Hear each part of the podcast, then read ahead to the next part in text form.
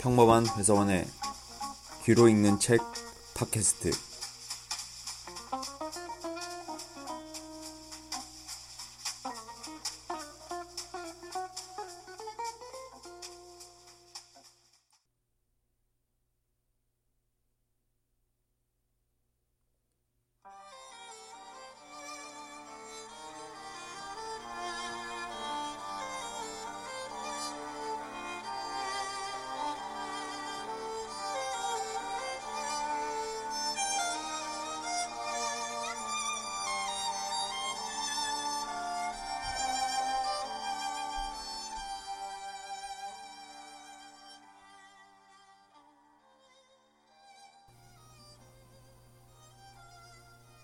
프롤로그 같이 있어요.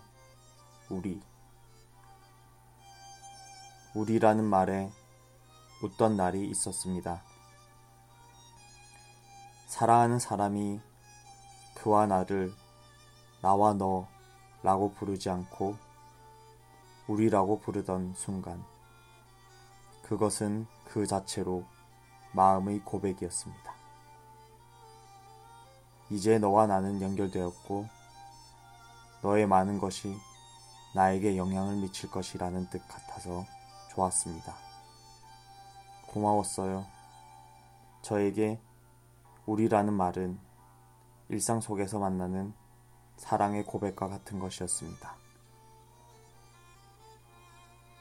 우리라는 이름 아래 같이 있던 사람들을 기억합니다. 고단했으나 평온했고 불안했으나 안심이 되었던 순간들. 그날 우리는 작은 섬에 머물렀습니다. 저는 자꾸 잠이 들었고 깨어나지 못했는데 잠결에 사랑하는 사람의 목소리를 들었습니다. 계속 잠만 자네?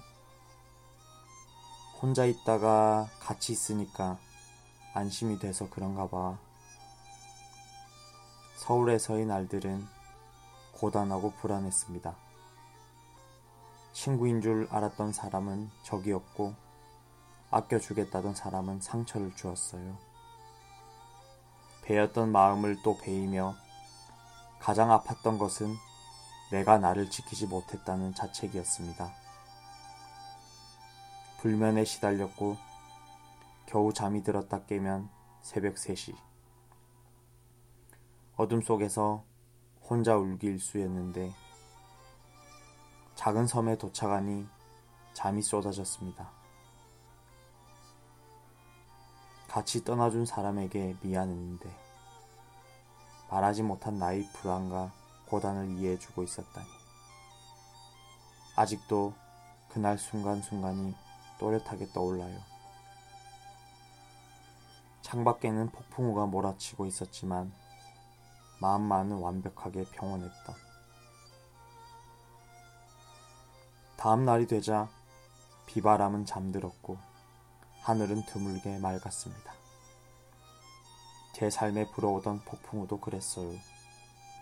결국엔 멈췄고 좋은 날이 찾아왔죠. 아팠던 순간이 기억나지 않을 만큼 근사해서 저는 그날들을 가을의 기적이라 불렀습니다.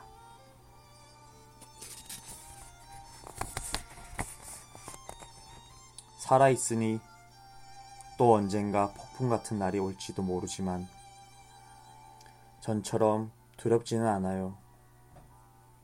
좋은 사람이 곁에 있어 나는 또한 힘을 낼 테고 폭풍우는 결국 지나갈 것이며 좋은 날이 오기도 할 것임을 이젠 알고 있으니까요.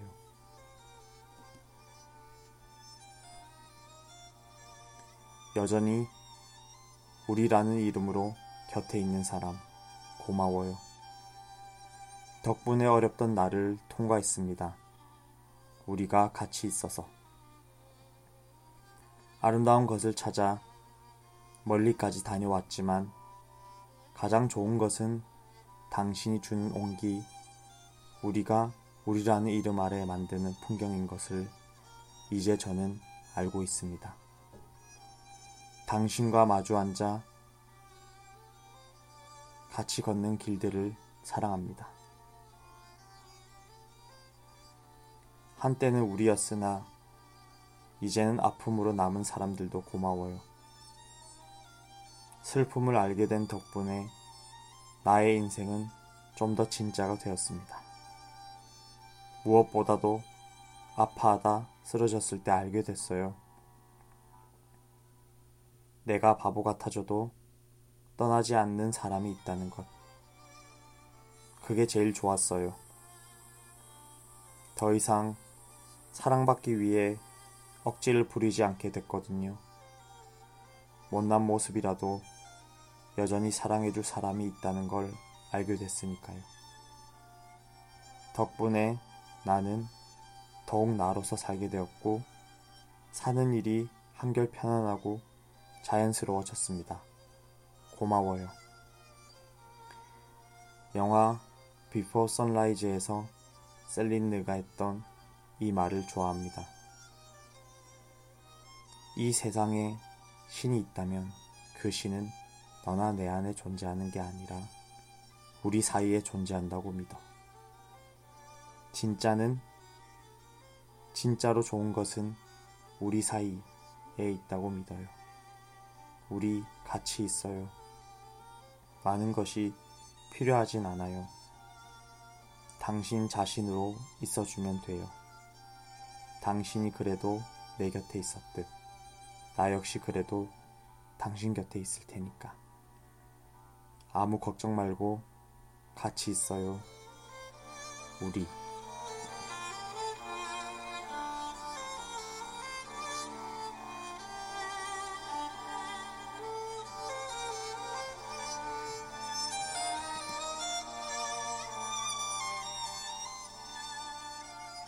지금의 당신도 충분히 예뻐요.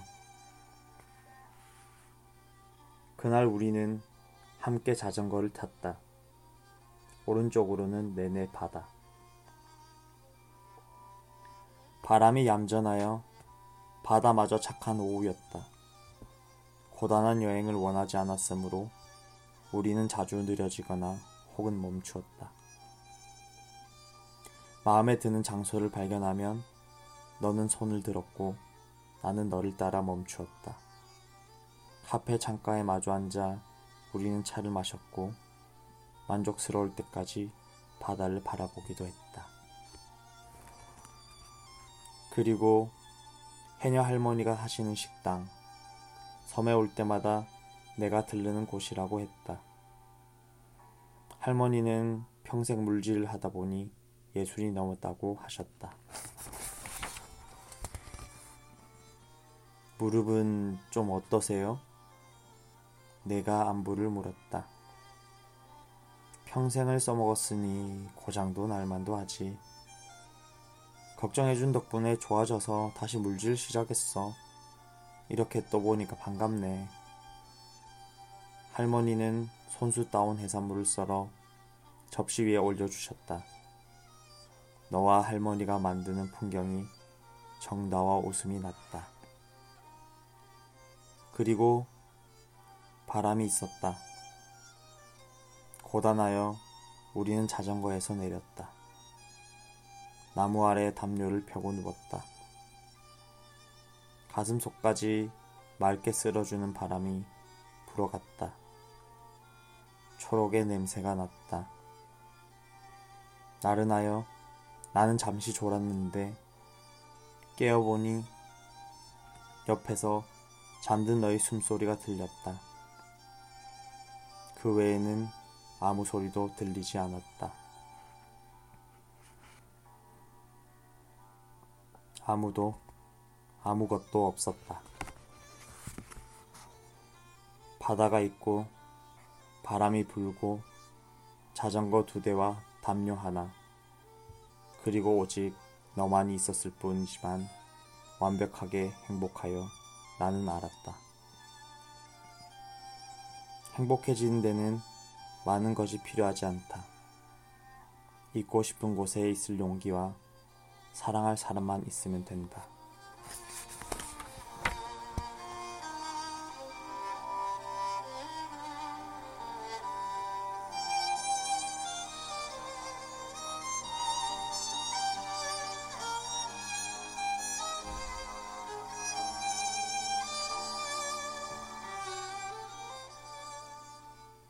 때론 잘못한 기차가 우리를 목적지에 데려다 주기도 합니다.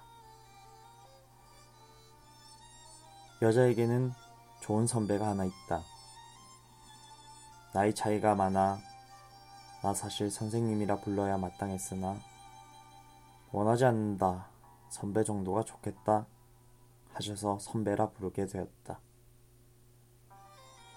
종종 찾아가 여자는 마음을 말했다.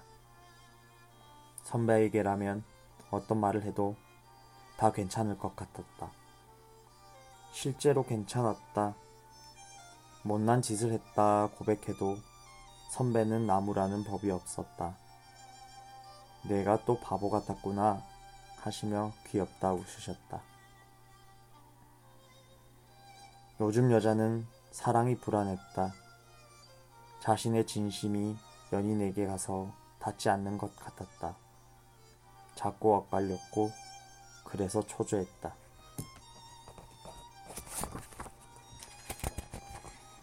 그런 여자에게 선배는 오래전 자신의 이야기를 들려주셨다. 선배는 여고생이었고 상대는 대학생이었다. 휴대전화는 커녕 호출기도 없던 시절 마음을 담아 보낼 것은 편지뿐이었다. 선배는 부지런히 편지를 썼다. 하지만 남자의 답장은 뜸했다. 이해할 수 없었다. 가끔 만나지는 남자의 눈빛은 명확하게 다정했는데 만나고 돌아가면 잠잠해지는 이유를 알 수 없었다. 이따금 편지 몇 통이 도착했고 선배가 할 수 있는 것은 기다리는 일뿐이었다. 매일 기다렸다. 기다리는 날이 길어질수록 감정은 깊어졌다. 선배가 대학에 입학하자 남자는 군대에 갔다. 선배는 또 기다렸다. 여전히 편지는 뜸했다. 깊어진 것이 사랑인지 궁금증인지 알 수 없는 채로 시간이 흘렀다. 남자가 제대를 했을 때 선배는 제법 어른이 되어 있었다. 그리움이 쌓여 뜨거운 사랑이 되었다. 마침내 둘은 열렬히 사랑했고 영원을 약속했다. 그런데 결혼식을 앞두고 선배의 어머니가 뜻밖의 고백을 했다. 실은 편지가 참 많이 왔는데 내가 다 버렸다. 어머니는 둘의 만남이 흡족하지는 않았지만 헤어지라고는 말할 수 없었다. 그저 남자의 편지가 도착하면 숨기고 버리면서 둘이 멀어지기만을 바랐다. 그런 가운데도 편지 몇 통이 주인을 찾아와 사랑을 이루게 했다며 선배는 말했다. 그가 보낸 편지를 만약 내가 모두 다 받았으면 어땠을까? 간절함이 덜했겠지. 관계가 달라졌을지도 몰라. 어떤 인연에는 엇갈림이 오히려 끈이 되더라. 선배는 두려워하지 말라고 말하지 않았다. 조언을 보태지도 않았다. 그저 자신의 삶으로 후배의 사랑을 응원할 뿐이었다. 고맙다 말하니 선배가 웃으며 말했다. 덕분에 나도 좋았어. 선물 같았다.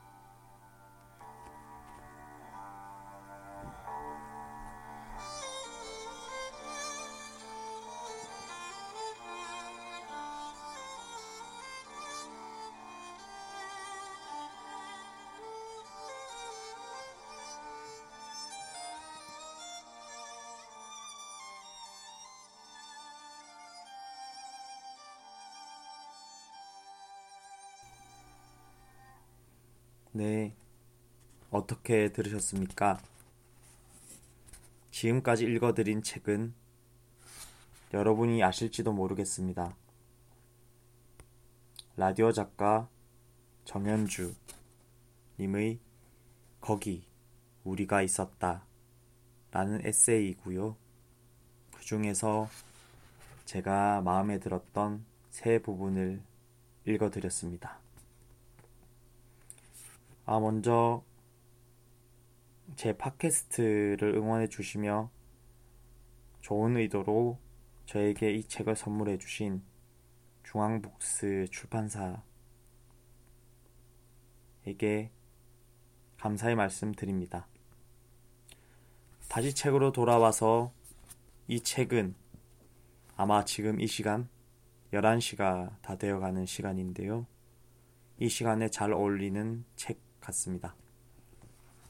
이 책은 또 하나의 장점이라고 해야 될까요? 어, 일러스트가 들어 있습니다. 어, 쉽게 말씀드리자면 그림이 들어가 있는데요. 음, 일러스트는 이제 광명주 선생님이고요. 어, 그림이 다소 현실과 동떨어진 그게 일러스트겠죠? 현실과 동떨어진 어떤 아름다움을 담고 있습니다. 특히 두 번째 읽어드린 부분에서는 아마 제주도를 얘기하고 있는 것 같죠.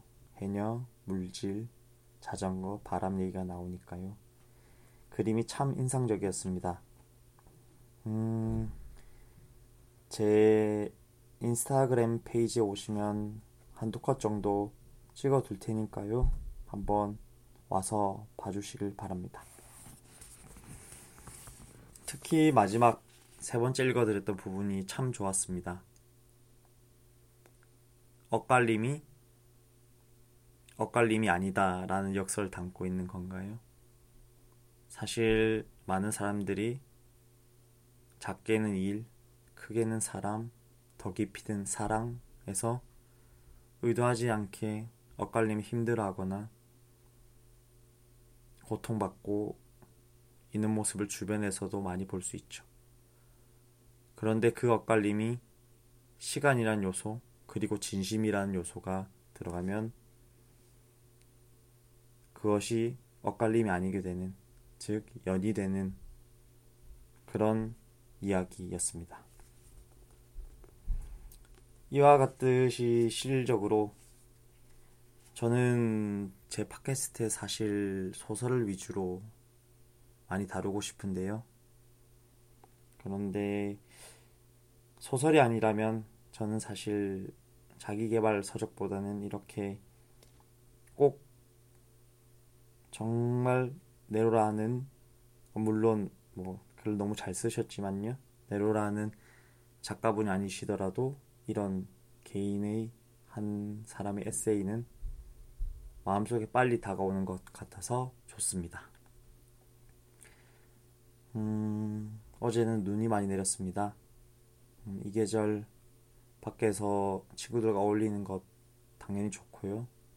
가끔 가다가 자그마한 단편 소설이라도 하나 접하시면서 이 겨울 보내셨으면 좋겠습니다.